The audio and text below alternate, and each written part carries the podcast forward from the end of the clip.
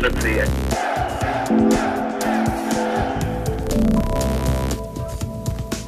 Česká sedmá polní nemocnice v Bastře byla konečně slavnostně otevřena, byť s více než dvou týdenním skluzem. Způsobily ho opožděné letecké dodávky z České republiky a potíže při úpravách terénu, na kterém nemocnice stojí. Kromě českých a zahraničních vojáků přišlo novou nemocnici spolu otevřít několik desítek šejků kmenů z okolí Basry. Nemocnice oficiálně zahájila činnost v 10 hodin iráckého času. Za její vybudování poděkovali českým vojákům představitelé prozatímní rady města.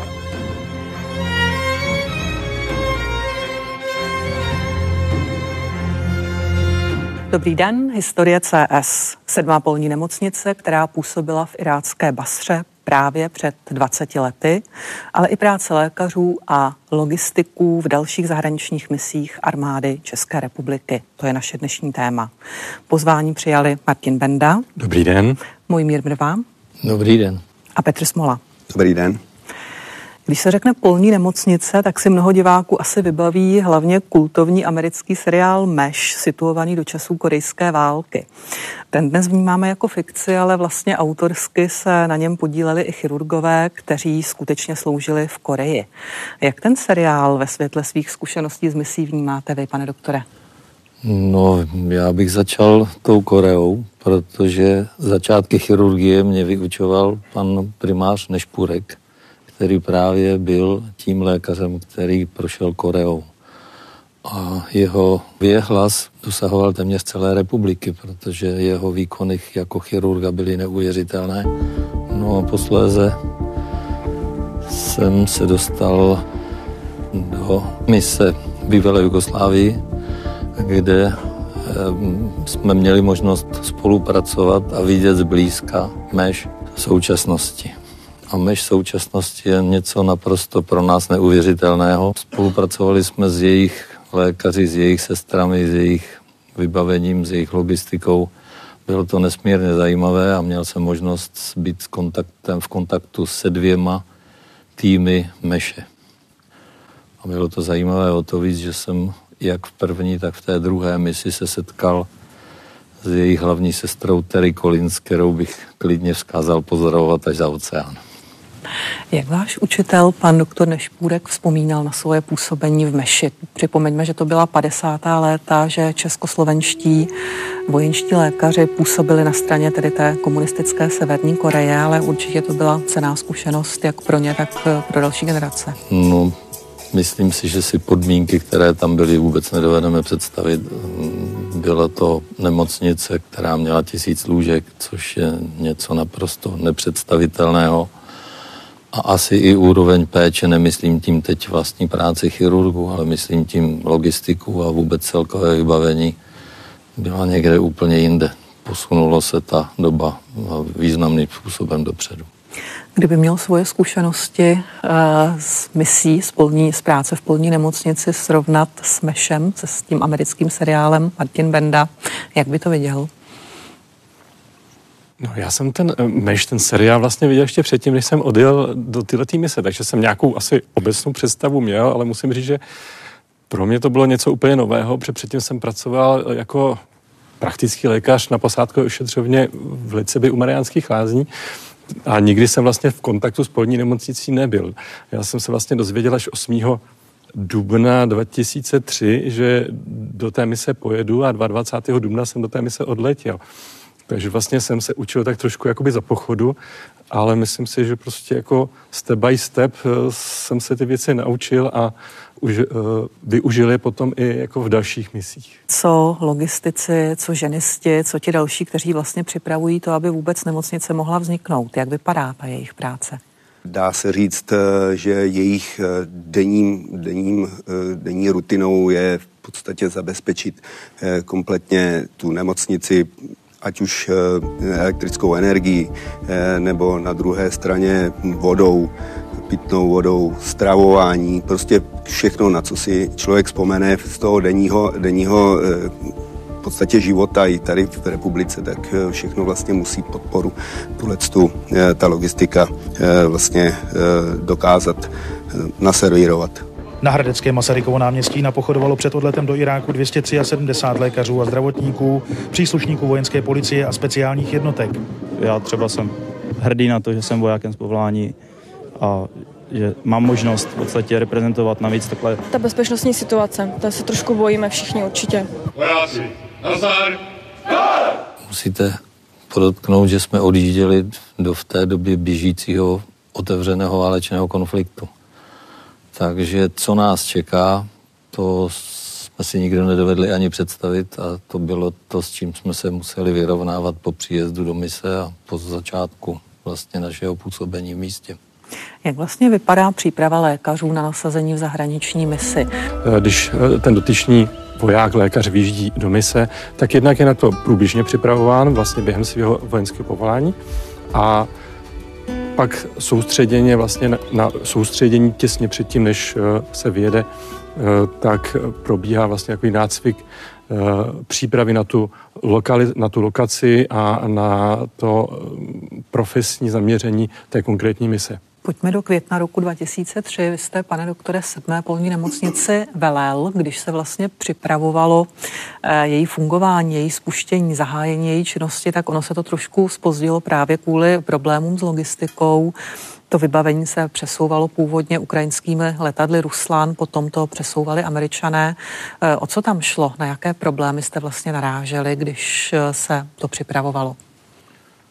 No, řekl bych, že od začátku přípravy do vlastního vyslání uběhla doba rekordně krátká. Bylo to především na základě společenského tlaku a politické objednávky, takže i přesto, že tam eh, byly nějaké drobné diskrepance, které znamenaly odsunutí některých přesunů transportu letadlem, tak jsme to zvládli v čekaně krátkém čase. A ty odklady byly dané tím, že některá technika byla tak velká, že jsme ji byli schopni naložit jenom do Ruslanu, ovšem Ruslanu je, anebo bylo v té době velmi omezené množství a zakázky eh, dostávali od, eh, od Spojených národů a od všech aliančních armád a všichni je museli vyplnit, takže jsme se nějakým způsobem museli vejít do harmonogramu a když se ten termín prodlužoval, tak vypomohli alianční kolegové z C5 Galaxy. Byli jsme jediná jednotka, která byla uvnitř obydlené části města, tak ta dislokace nebyla úplně nejšťastnější. V úvahu připadalo přípravě několik možných uh, dislokací nemocnice. Nakonec jsme skončili uh, v těsném sousedství uh, vojenské nemocnice irácké. No a ten terén vyžadoval dost náročnou přípravu stran vyrovnání, stran přípravy terénu tak, aby bylo možné ten koridor nemocnice postavit a aby jsme dokázali tu, tu medicínskou praxi vykonávat tak, jak ta nemocnice byla naplánovaná přijatá. On tam byl podmáčený terén, takže se to vlastně muselo vysypat štěrkem, jestli se, eh, jestli se nepletu, když se připravoval vlastně ten terén na to, aby tam vůbec nemocnice mohla být postavena. Eh, jak si s podobnými situacemi eh, poradí lidé, kteří organizují právě to zázemí, ať už pro polní nemocnici nebo pro fungování nějaké jednotky nasazené v zahraničí? Tak ono to není úplně tak, že by v podstatě ta jednotka tam přijela a teprve v tu chvíli byl přidělen ten prostor. Většinou ten prostor už je zdám dopředu takže nějakým způsobem se na to eh, dá svým způsobem připravit. Nicméně eh, samozřejmě vždy výjíždí ještě předtím takzvaná advance party, eh, alespoň teda za mě to tak bylo, kteří vlastně tam vyrazili, připravili ten prostor, připravili prostor pro výstavbu toho koridoru a aspoň postavili nějaké zázemí pro zdravotníky, kteří pak za náma, za náma přiletěli takže eh, dá se říct, že připravit se to samozřejmě eh, je nutné, určitě. Eh, bylo to tak, že můj táta vychází z severu Iráku, studoval v Bratislavě, tam se potkal s mámou. Máma je Češka, která žila na Slovensku. Tam se potkali a potom musel, jak stát ho poslal na, na studie do, do, do Čes, té době Československo tak eh, musel eh, sedm let pracovat ještě v Iráku, tak našel práce v, eh, v Basře v jihu Iráku a tam se usadili.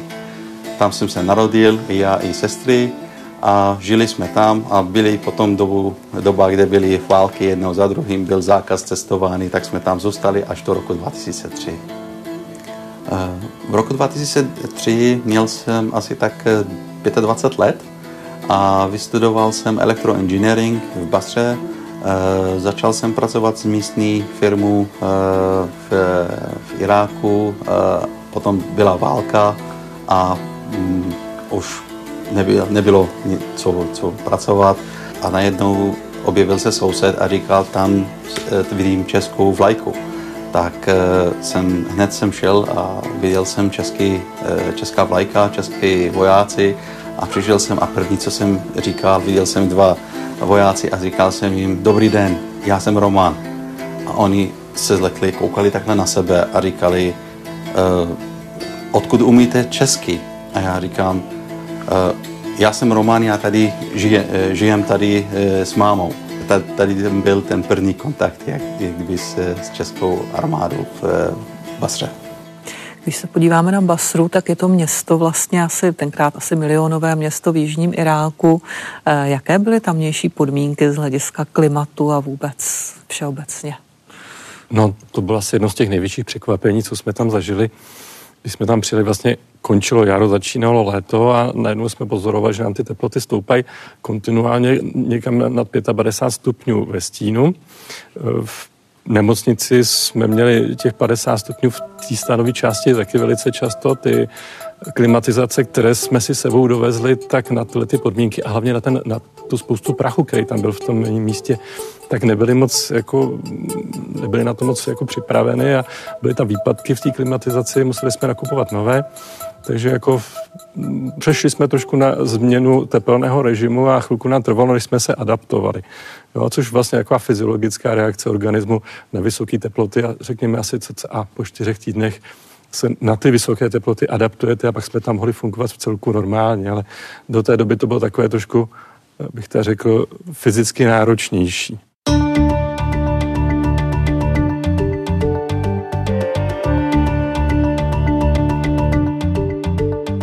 jste byl celkem na osmi misích. Kdybyste to měl srovnat, která z těch misí byla nejobtížnější? Srovnání tady není na místě. Každá ta mise má svá specifika. A když si vezmu já svou první misi v roce 93 v Umproforu, když jsem přijel do místa nasazení a měl prvního mrtvého vojáka, tak to jsem se v duchu křižoval a říkal jsem si, no co mě ještě čeká. No a tak těchhle, z tohohle pohledu ta Jugoslávie byla asi nejhorší, protože tam jsme ztratili čtyři eh, vojáky, respektive dva příslušníky československého praporu a dva další z jiných kontingentů. No další eh, mise potom nebyly tak kruté s výjimkou právě mise v Basře, kde jsme sloužili v součinnosti s, s anglickou divizí South East a to byla divize, která byla nasazená přímo do bojových aktivit a tam ty ztráty byly nesrovnatelně větší než eh, ztráty útýlového zařízení, jakým byla polní nemocnice. Byl jsem jako reprezentant českého kontingentu zván na poslední rozloučení s britskými vojáky a to patří právě k té nejsmutnější kapitole, kterou jsem tam zažil. Vy jste byl vlastně už při výjezdu na tu první misi do um, rotace UNPROFOR u smrti Igora Riga. A to vás vlastně spojuje i s Petrem Smolou, který u toho byl přímo osobně. Jak vzpomíná na takovou událost voják a jak na ní vzpomíná vojenský lékař? Igora Riga jsem ošetřil, bylo to úplně banální poranění, dostal protitetanovou injekci a odjížděli jsme. A byl to mladý, silný, zdravý muž.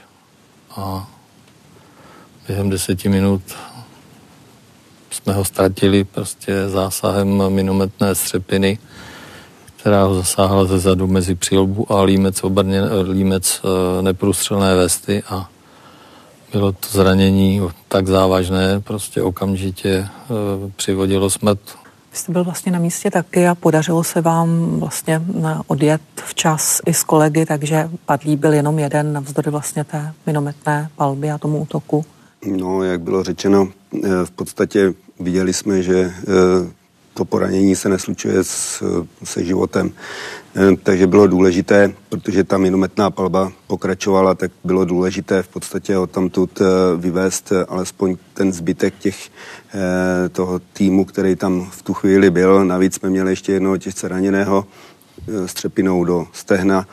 Eh, taky jsme nevěděli úplně přesně, jaké, jaký rozsah toho zranění tam je, eh, takže v podstatě jsme od tamtud museli, eh, museli jsme to stanoviště opustit.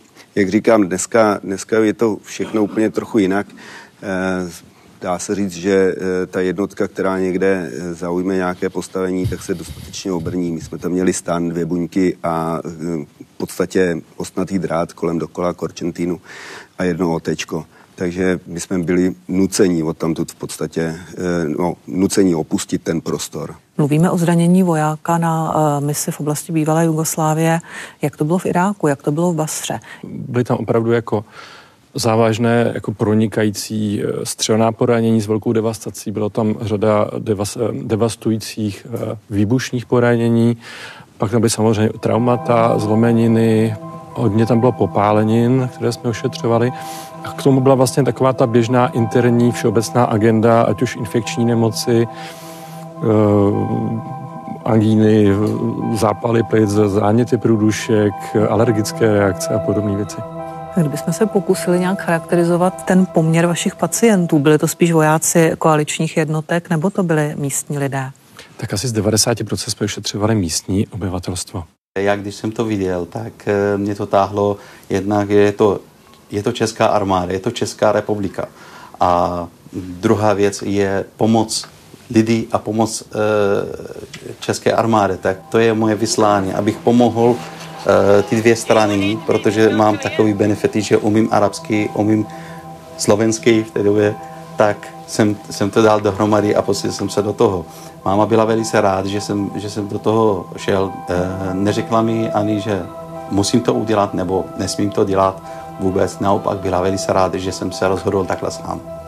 My jsme vždycky dělali ten překlad mezi místní, který eh, potřebovali ten pomoc a, a eh, sedmi polní nemocnice, ty doktory, všechny, kteří tam byli skvělí, kteří pomáhali místní e, lidi a e, měl jsem takový malý zápisník napsal jsem si tam vždycky ty eh, slova, které jsem slyšel v nemocnici a nevím, co to znamená. A zeptal jsem se mámě vždycky, co to znamená. A začal jsem si psát.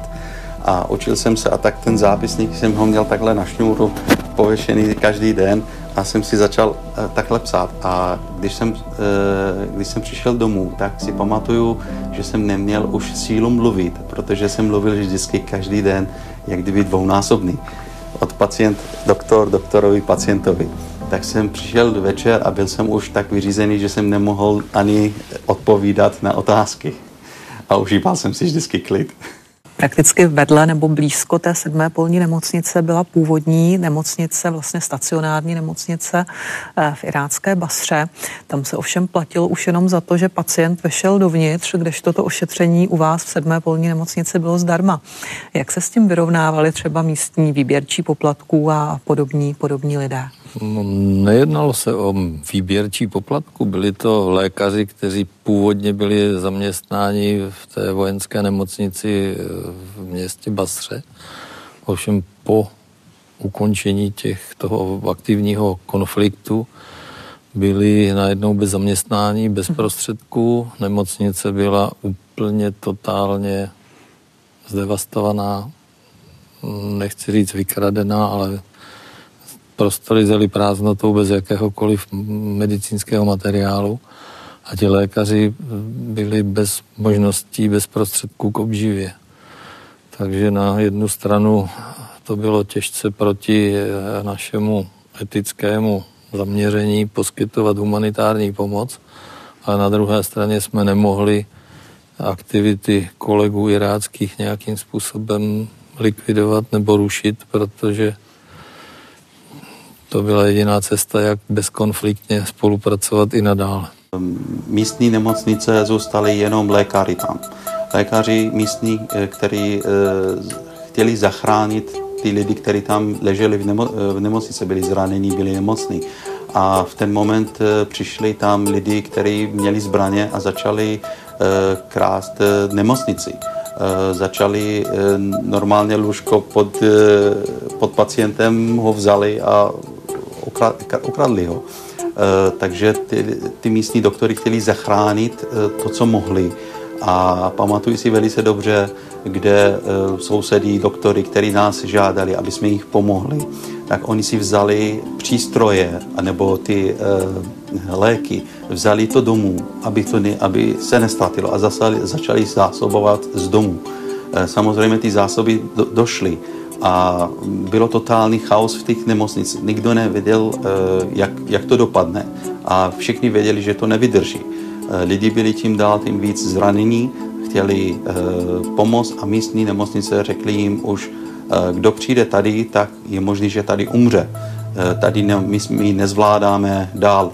Tady je česká nemocnice, běžte za nima, oni mají lepší péče, oni vás zachrání. Jak ta součinnost s místními zdravotníky vypadala? V podstatě byla minimálně konfliktní.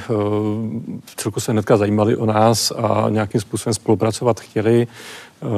Nicméně to maximální pemzu jsme v podstatě dělali my sami. Jo. Moc jsme s nimi, jako že bychom na to kooperovali, že by prostě jsme zavzali uh-huh. do našich struktur, tak to úplně ne. Uh-huh. My jsme úvodem zmínili ten seriál Meš. Jeho postavy řeší samozřejmě medicínské problémy, nějaké každodenní strasti, ale taky často vlastně takovou jako až nesmyslnou armádní byrokracii.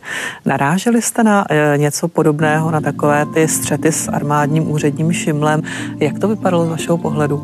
Tak, moje zkušenost spíše pozitivní v, v tom smyslu, že ta situace a ty podmínky moc nám ani neumožňovaly dělat tu administrativu, tak rozsáhlou, jaký máme třeba dneska v našich nemocnicích nebo v našich ambulancích.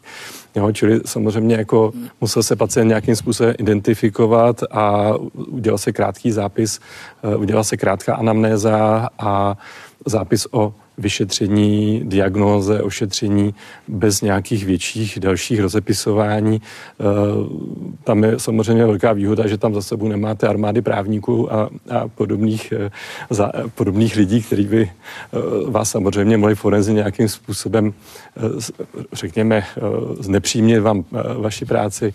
Takže v tomto ohledu to bylo jednodušší. Na druhou stranu zase to bylo náročnější v tom, že jsme opravdu tam viděli nemoci, které jako jsem o nich jenom četl na medicíně, nebo prostě hmm. jsem se o nich učil jenom v knížkách. Hmm. Když se vrátím k úspěvné akci, třeba dostali jsme nařízeno, že máme vybudovat eh, jídelnu pro vojáky. Což nebyla úplně jednoduchá akce, protože naše logistika musela zabezpečit materiál, musel se nakoupit, dovést. Neměli jsme specialisty na takovéhle práce, dělalo se to všechno improvizovaně e, rukama našich vojáků. No, protože nám to trvalo moc dlouho podle představ našich nadřízených, tak jsme si postavili dvě sádrokartonové desky do pravého úhlu k jednomu stolu. Dali jsme tam dvě židle, dva krásně naaranžované talíře plné stravy. Byla hotová jídelna. Fotku jsme odeslali a všechno bylo v pořádku. Jenom do té doby, než kontrolní orgán přijel na místo a zjistil, že to byla Potěmkinova vesnice, že tam žádná jídelna není. Takže to patří k takovému trochu humoru, který bych přirovnal eh, k tomu meši. Nemocnice v Basře byla v dobových médiích popisována jako, když budu citovat, větší a modernější než šestá polní nemocnice, která předtím působila v afgánském Kábulu. Eh, vlastně, když se člověk podívá na ty fotografie, tak vidí takový jako desítky metrů dlouhý koridor s odbočkami na jednotlivá pracoviště. Eh, v čem byl ten hlavní rozdíl? V tom, jak to bylo organizováno i z hlediska prostorového uspořádání, nebo v čem ještě? Já si myslím, že pokrok byl zcela jasný v oblasti technického vybavení nemocnice. Otázka sterilizace, pární sterilizace, přípravy vody. A navíc teda ještě, to bych rád podotkl, to bude Petr se mnou souhlasit. Byla to mise, kde stravní dávka byla 500 korun na hlavu a den, takže po stránce stravování u nás bylo postaráno úplně nadstandardně. Padla tady zmínka o stravních dávkách na den. Nakolik je tohleto zásadní téma eh, v misích? V podstatě jste to zmínila.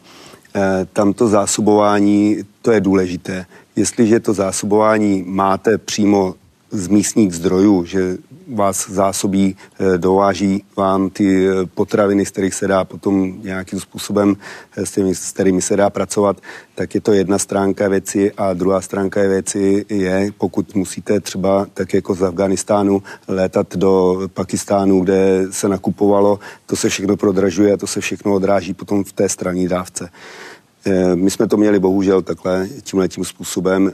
To však neznamená, že bychom se tam měli nějak zle nebo špatně. My jsme mhm. měli úžasné kuchaře, kteří, eh, kteří uměli a, a na to se nedá, nedá zapomenout to, co oni dokázali vytvořit kolikrát. Jsou nastaveny nějak standardy třeba na, já nevím, z hlediska zázemí pro osobní hygienu, z hlediska zázemí pro kuchyni a podobně, nebo se to prostě přizpůsobuje případ od případu místním podmínkám? No, opět je nutno říct, eh, že každá mise byla jiná. Eh, jinak eh, to bylo v Umproforu, jinak to bylo potom třeba v Albánii, jinak to bylo následně v těch dalších misích, kterých jsem byl, včetně té, toho Afganistánu. Dneska už samozřejmě ti kuchaři mají k dispozici nejenom polní kuchyni na V3SC, ale mají celý vlastně kontejnerovou kuchyň, která je výborně vybavená, takže mohou také čarovat svým způsobem. Takže asi, asi tak, ten vývoj, eh, vývoj jde furt dopředu a, a i v těchto otázkách samozřejmě toho zázemí pro ty kuchaře eh, to má nějaký, nějakou zestupnou tendenci. Jak vypadal všední den lékaře na misi v Basře? Vy jste, pane doktore, zmínil, že jste se tam setkal s nemocemi, o kterých jste do té doby jenom četl. Mm. Tak kdybyste to měl přiblížit? Standardně ráno jako snídaně a těšil jsem se do práce, no přece jenom jak jsme byli na tom malém prostoru a bylo nás tam eh, docela hodně, tak eh, v té práci to lépe utíkalo a rychleji a takže jako mm, o to jsme hodně jsme ordinovali, tuším asi do tří s nějakou přestávkou na oběd a pak byla nějaká třeba pracovní pohotovost, pokud byla nějaká emergency a stříd, v těch službách jsme se střídali. Z těch zajímavých věcí tam bylo teda neskutečné množství teda vrozených dětských vad, které eh, byly až v pokročilém věku. U nás, eh, pokud má nějaké dítě vrozenou vadu, tak eh, se to řeší, řekněme, v útlém batolecím věku a tady jsme právě viděli tyhle ty věci prostě tak jako pokročilé, řekněme, zanedbané, nevyřešené, takže jsme se snažili samozřejmě pak v tom našem pro, programu Medevac aspoň části těch dětí nějakým způsobem pomoct. Bylo tam řada takových infekčních nemocí. Poprvé jsem tam viděl otevřenou tuberkulózu, několik pacientů přišlo přímo do ordinace, byly infekční, takže pak jsme museli i dezinfikovat ordinaci, na, na pár hodin to i zavřít eh, v rámci jako hygieny a podobně. Pamatuji si na jednou paní v české nemocnice, paní, která byla kompletně e, e, popálená, kde e, řekli pánovi, řekli mu, ať si sežene e, rakev pro ní, že byla už úplně mrtvá. Přišel za, nám, za náma a žádal a říkal, já nemám už jiný nádej, jenom vy. A hm, česká nemocnice koukali na, na něho a říkali, my, my ji zachráníme. A zachránili. Po tři nebo čtyři měsíce paní byla zdravá, přišla a šla za každým doktorem, si pamatuju, obejmala ho a řekla mu, vy jste mi zachránili život a vrátili jsme, jste mi znovu život. Když se člověk probírá fotografiemi a materiály eh, z roku 2003 eh, z Basry, tak tam narazí i na rentgenový snímek eh, hlavy, ve které je projektil, ale ten člověk je živý a odešel spokojeně po svých. O jaký šlo případ? Těžká situace na odpověď. Neplašili jsme naše rodinné příslušníky ani nadřízené hlášením, kolik padajících projektilů zasáhlo eh, region eh, nemocnice nebo oblast nemocnice, i když to bylo téměř pravidel, i když to bylo téměř pravidlem. Stalo se, že kůlka padající se zasekla na operační místnosti vedle dálnopisu, nebo že si kůlku vydloubla sestřička ve službě z podlahy, která ta kůlka padla vedle ní. Měli jsme tam jedno takovéhle poranění, kdy padající kulka zasáhla našeho pacienta. Byl to ležící asi 12-letý nebo 10-letý chlapec, který uh, utrpěl jenom lehoučké poranění. Ta kulka ho škrábla přes obvaz uh, na koleně a bylo veliké štěstí, že to poranění nebylo závaznější. Ne všichni měli takové štěstí, protože uh, jeden právě britský příslušník té divize South East mm, se odebral na lůžko, v noci spal a už se neprobudil, protože padající projektil ho zasáhl do hrudníku a pro dutinové poranění a vykrvácení ráno prostě ho jenom skonstatovali jako mrtvého.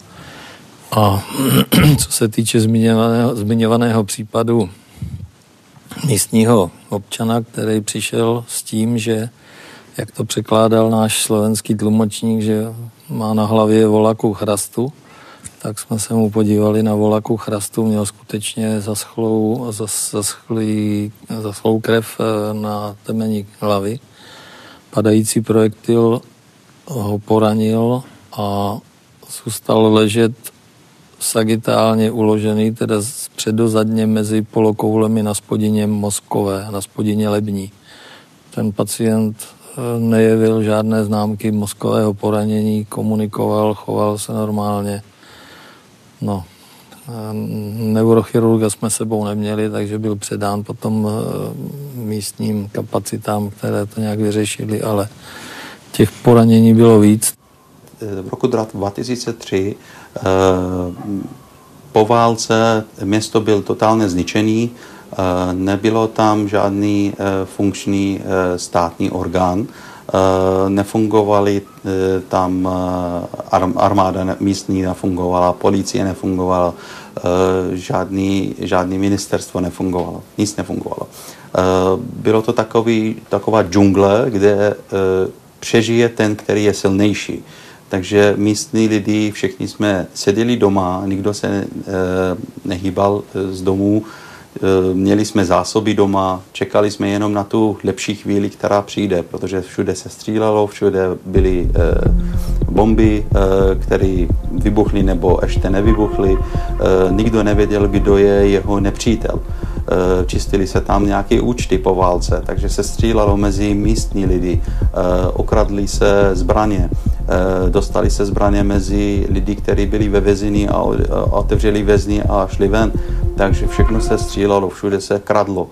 Tak bylo to, bylo to totální takový džungle, kde uh, jsme čekali, kde konečně přijde ta chvíle, kde bude, bude něco lepšího. A v ten moment přišla česká armáda, který, která měla jako mise v Basře jako sedmi polní nemocnice pom- pomoc uh, lidi zkušenost z pohledu logistika, z pohledu člověka, který vytvářel zázemí pro fungování v misích, pokud jde o tlumočníky, jejich význam, jejich důležitost, vazby na tlumočníky z řad místního obyvatelstva?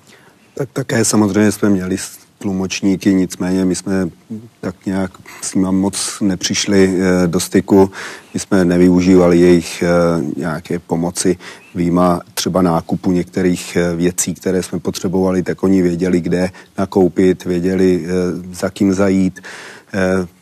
Navíc v těchto zemích je zvykem smlouvání, takže dokázali smlouvat jiné, jiné ceny, než bychom měli my třeba. Takže to je jediné kde jsme využívali jejich, eh, jejich eh, práci a jejich pomoc. Když je řeč o nasazení našich vojáků na prakticky jakékoliv zahraniční misi, tak se vždycky zdůrazňuje jedna jejich specifická vlastnost. A to je veliká empatie vůči místnímu obyvatelstvu a stejně tak ještě jedna schopnost, a to je vlastně velká, velké umění improvizace. Když se podíváte na vy, ve vašem případě na ty čtyři mise, na kterých jste byl, tak jaké jsou v tomhle ohledu vaše zkušenosti? Dá se říct, že díky právě tomu, že ti e, lidé, nejen logistici, ale i ať už lékaři nebo e, jiné jednotky, které ta logistika podporovala, e, tak dokáží, dokáží improvizovat, jak jste sama správně řekla. A to je velké, velké plus pro naše vojáky. Mnohem jsme si dokázali poradit v místě na místech, které, no, v oblastech, které bychom museli řešit třeba jiným způsobem. Jiné armády by čekaly, dokud by jim v podstatě ten, ten servis nepřijel někde z jejich republiky a tak dále. My jsme si dokázali poradit. Fajn bylo to, že když vezmu zrovna ten Afghánistán, tak i ta výstavba, my jsme vystavili, dá se říct, pouze tu, to zázemí pro, eh, pro nás, pro všechny, kteří jsme tam byli a potom po příjezdu těch lékařů eh, vůbec nebylo známky toho, jestli je to lékař, zdravotní sestra nebo logistik. Všichni šli a všichni v podstatě pracovali, takže to je, to je velké, velké plus pro nás, jako pro českou armádu. Empatie si myslím, jako to je asi nám Čechům vlastní, Myslím si, že jako když eh, je dneska jsou sociální sítě plné různých eh, výlevů sem a tam, nalevo, napravo, tak si myslím, že český člověk je opravdu jako empatický, dokáže jako se vcítit jako menší národ do, do těch ostatních duší těch ostatních národů. A myslím si, že ještě jako samozřejmě zdravotníci o to víc o to, o to větší empatií. No a co se týče té improvizace, já osobně teda úplně nejsem příznivce improvizace, já mám věci rád, když jsou standardizované a probíje podle standardních protokolů, čím se pak jako vyhneme nějaké systémové chybě. Nicméně ta schopnost improvizace našich vojáků je důležitá a je obrovskou výhodou, že vlastně dokážeme v nějaké situaci, která není standardní, zareagovat tak, že prostě tu situaci zvládneme. Zkušenost velitele sedmé polní nemocnice? Řešení, které přinášeli naši vojáci, nám vždycky zjednali veliký respekt u koaličních partnerů. Vždycky. Víc než tisíc lidí dnes demonstrovalo před základnou České polní nemocnice v Basře. Požadovali omluvu za hanlivý nápis v angličtině, napsaný pod verš z Koránu, a to v irácké nemocnici, která tam sousedí s českou nemocnicí. Příčinou je tento obraz s veršem z Koránu, pod nějž kdo si napsal špatnou angličtinou hanlivý nápis. Kopie teď distribuje šítská skupina Al-Fudala, neboli důstojní. Dnes už visí na každé mešitě v Basře. Jsme přesvědčeni, že to udělali Češi. Vyselo to v irácké nemocnici, která sousedí s Českou, v místnosti, kam chodí jen čeští lékaři. Chceme nejen omluvu české vlády, ale vlád všech koaličních sil, Američanů, Britů, Čechů a Poláků. Tato demonstrace je mírová, ale pokud se neomluví, zříkáme se zodpovědnosti za to, co bude dál. Konfliktní situace v Basře. Co se vlastně tenkrát dělo a jak na to vzpomínáte? Zase možná trošku vysvětlení k dané situaci. Hranice mezi Irákem a Iránem nebyla zdaleka uzavřena neprodyšně. Takže z Iránu proudil do Iráku proud imámů, tedy duchovních, kteří se snažili ovlivnit eh, duchovní situaci v Iráku podle práva šaria. Ten duchovní, nevím, eh, kde k tomu přišel, ale hm, jako stín padl na nás, že my jsme ti, kteří hanobili Korán a potom přišel velmi eh, emotivním vystoupením nám vyhrožoval, že nám nějak nemožní další činnost. Výsledek těchto aktivit byl, byl v tom, že eh, naši tlumočníci v podstatě den ze dne přestali docházet do práce, protože měli strach, že přijdou o, o zdraví, o život, o rodiny. Případ se tam jeden stal, nakonec je i zdokumentovaný. Eh, jedna z děvčat, asi 18-letá mladá žena, se stala obětí útoku právě islamistů, kteří hodili granát eh, do dvorečka, do dvorka eh, jejího domku. A ta dívka přišla o, myslím, jednu horní končetinu, jednu dolní a ještě tam byly další vážný ztrátový poranění, který v podstatě znemožnili jakoukoliv další existenci, protože bez existující humanitární pomoci tam neměla moc šancí. Situace byla dobrá, do té doby, než eh, začalo, eh, začaly tam nějaké místní problémy, začaly tam, se dostávat nějaké eh, teroristy, kteří začali organizovat nějaké skupinky proti, proti armádě, mm, britská armáda, která byla v Basře a česká, česká armáda byla tam jako ve stejné mise. Eh, začala se situace tak zhoršovat eh, tím, že už to nebylo tak moc bezpečný. postupně začali, nejdřív začali zabíjet všechny tlumočníci, kteří pracovali pro britskou armádu. Měl jsem kamarády, kteří uměli anglicky perfektní, tak to tam pracovali s britskou armádou a skončili tak, že jich zabili. A já jsem byl jako z české nemocnice, všichni věděli, že Češi nebojují, ale přišli zachránit místní lidi, jako mise sedmý polní nemocnice. To mi možná zachránilo na nějakou dobu, ale potom se dostalo do takové situace, že kdo pracuje pro neiráckou stranu, tak ten je proti Iráku. A to byl ten konec dva, v říjnu 2003, kde jsem si říkal, už je to nebezpečný, musím tady končit a musel jsem se posunout někde jinde. Říkal jsem pro místní doktory, že tady musím, musím končit a oni mi, mě informovali, že česká nemocnice taky do, do konce roku už tady končí, takže je to v pořádku. Vaše zkušenost z pohledu logistika, konfliktní momenty na misích, vyostření, ať už třeba na základě nedorozumění s místním obyvatelstvem a podobně? My jsme se moc často ven nedostávali, nicméně například provodu nebo vyvážet odpad a tak dále, tak při těchto aktivitách jsme přicházeli do styku samozřejmě i s místními. Také tam došlo k určitým problémům právě u těch, u těch odpadků při vyvážení odpadků, tak tam našemu vojáku jednomu spadl pod dvou montáž, řekněme, na Tatře, tak tam spadl jeden místní, tak to také nebylo moc udržitelné, ale na druhou stranu v každém případě tyto věci se řeší, řeší na tom místě, takže jako my jsme neměli problémy, jako že bychom měli problémy, že bychom někde hanobili nebo hmm. něco takového, takže uh, a navíc mm-hmm. ta polní nemocnice vždycky poskytovala samozřejmě těm místním eh, nějaký servis eh, a my si to moc dobře byli vědomí, že by o to mohli přijít. Mm-hmm.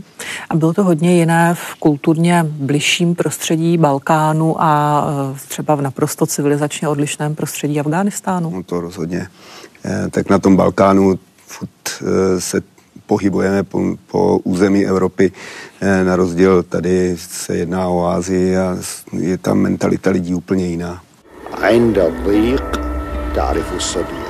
V arabštině zní toto přísloví cizokrajně a tajemně. Jeho smysl však není třeba překládat opisem. Je naprosto shodné s naším. V nouzi poznáš přítele. Už od nasazení československých chemiků v rámci pouštní bouře se jako klíčové téma úspěšného fungování každé mise zdůrazňuje zásobování vodou.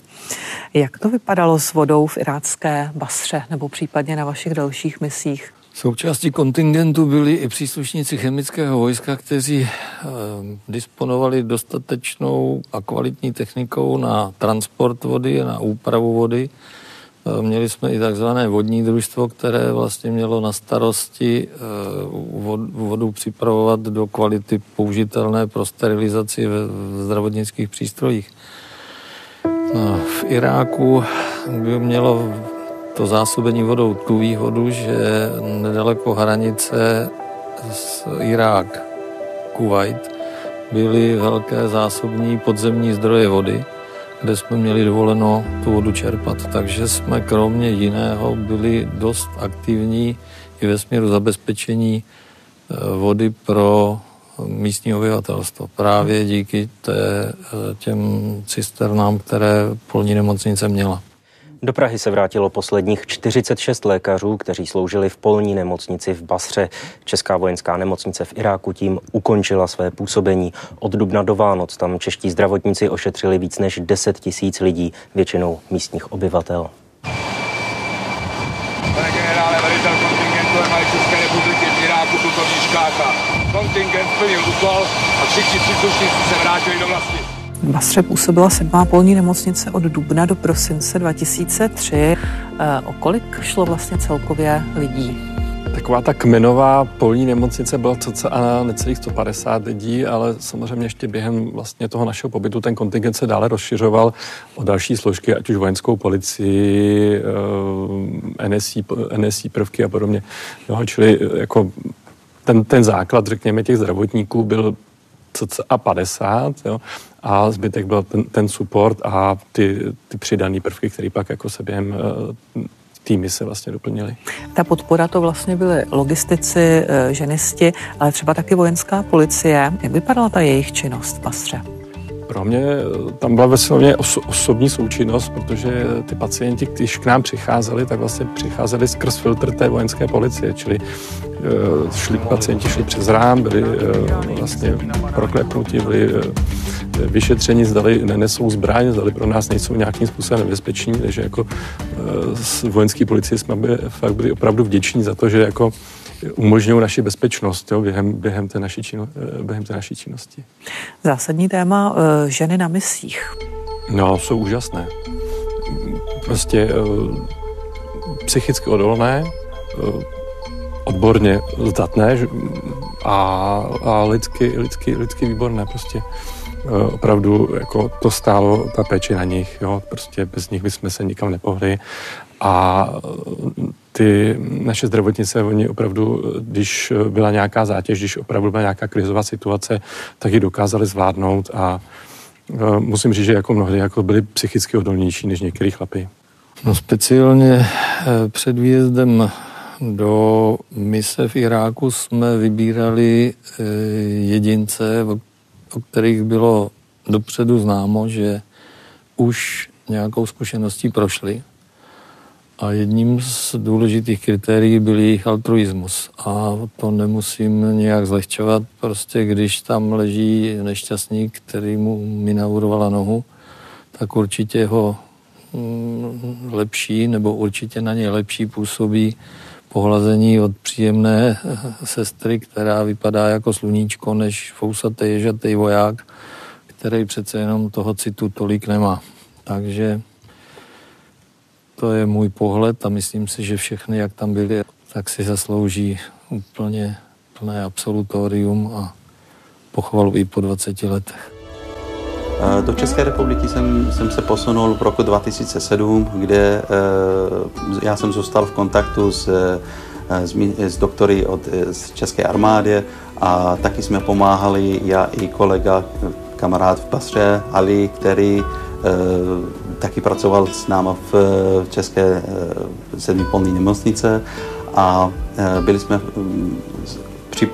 připravovali jsme místní děti pro odvoz do České republice na operace srdce v Motolu. Bylo to pod Medvak program a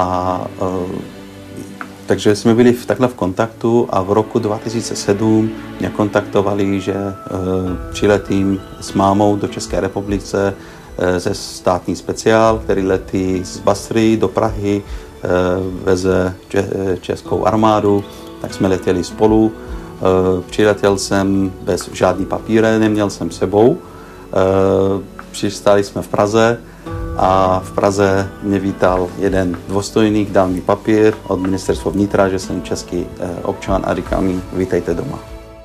Co vám zkušenost, ať už z Basry nebo z jiných zahraničních misí, které jste absolvovali, dala pro váš další profesní a osobní život?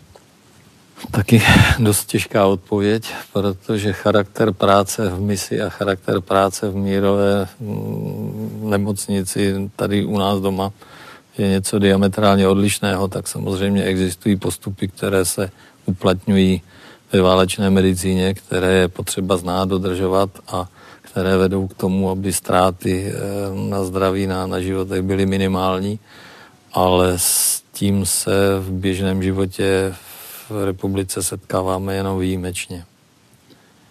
U nás logistiku eh, je to trochu zase jinak. Eh, my se vlastně připravujeme, nebo jsme se připravovali i eh, v, vlastně tady v republice na případný výjezd, takže každá ta mise nám samozřejmě přinášela nějaký nový pohled a většina těch kluků, kteří potom se mnou sloužili, ať už agentury vojenského zdravotnictví nebo jinde, eh, tak eh, samozřejmě se snažila to přenést i do té praxe.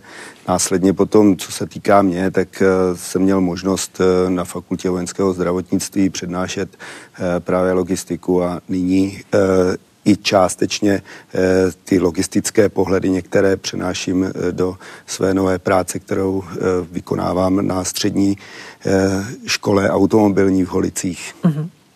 Vaše zkušenost? Lidsky mi to dalo přátelé na celý život. Eh, to přátelství, který tam je z mise, tak je jako silné, intenzivní, dlouhodobé, prostě to jsou kamarádi, na který vím, že se vždycky můžu spolehnout. Profesně eh, mi to dalo možnost spoustu věcí se vlastně naučit, ošát si věci, ke kterým se nikdy tady nedostal vidět věci, které asi až už tady asi ani nikdy neuvidím a i takovou jako i odbornou profesní jistotu. Jenom eh, řeknu to tak, eh, že místní lidi do dnešního dne vzpomínají velice hezky na eh, celá mise Česká armáda v, v Iráku. A do dnešního dne, když jsem v kontaktu s lidma, tak všichni vzpomínají a říkají, když potkáte ty doktory, tak jich pozdravte a řeknete, že nikdy na nich ne, nezapomínáme. V této chvíli se loučím s vámi i s dnešními hosty a děkuji jim za jejich názory. Těším se na shledanou u některé další historie CS.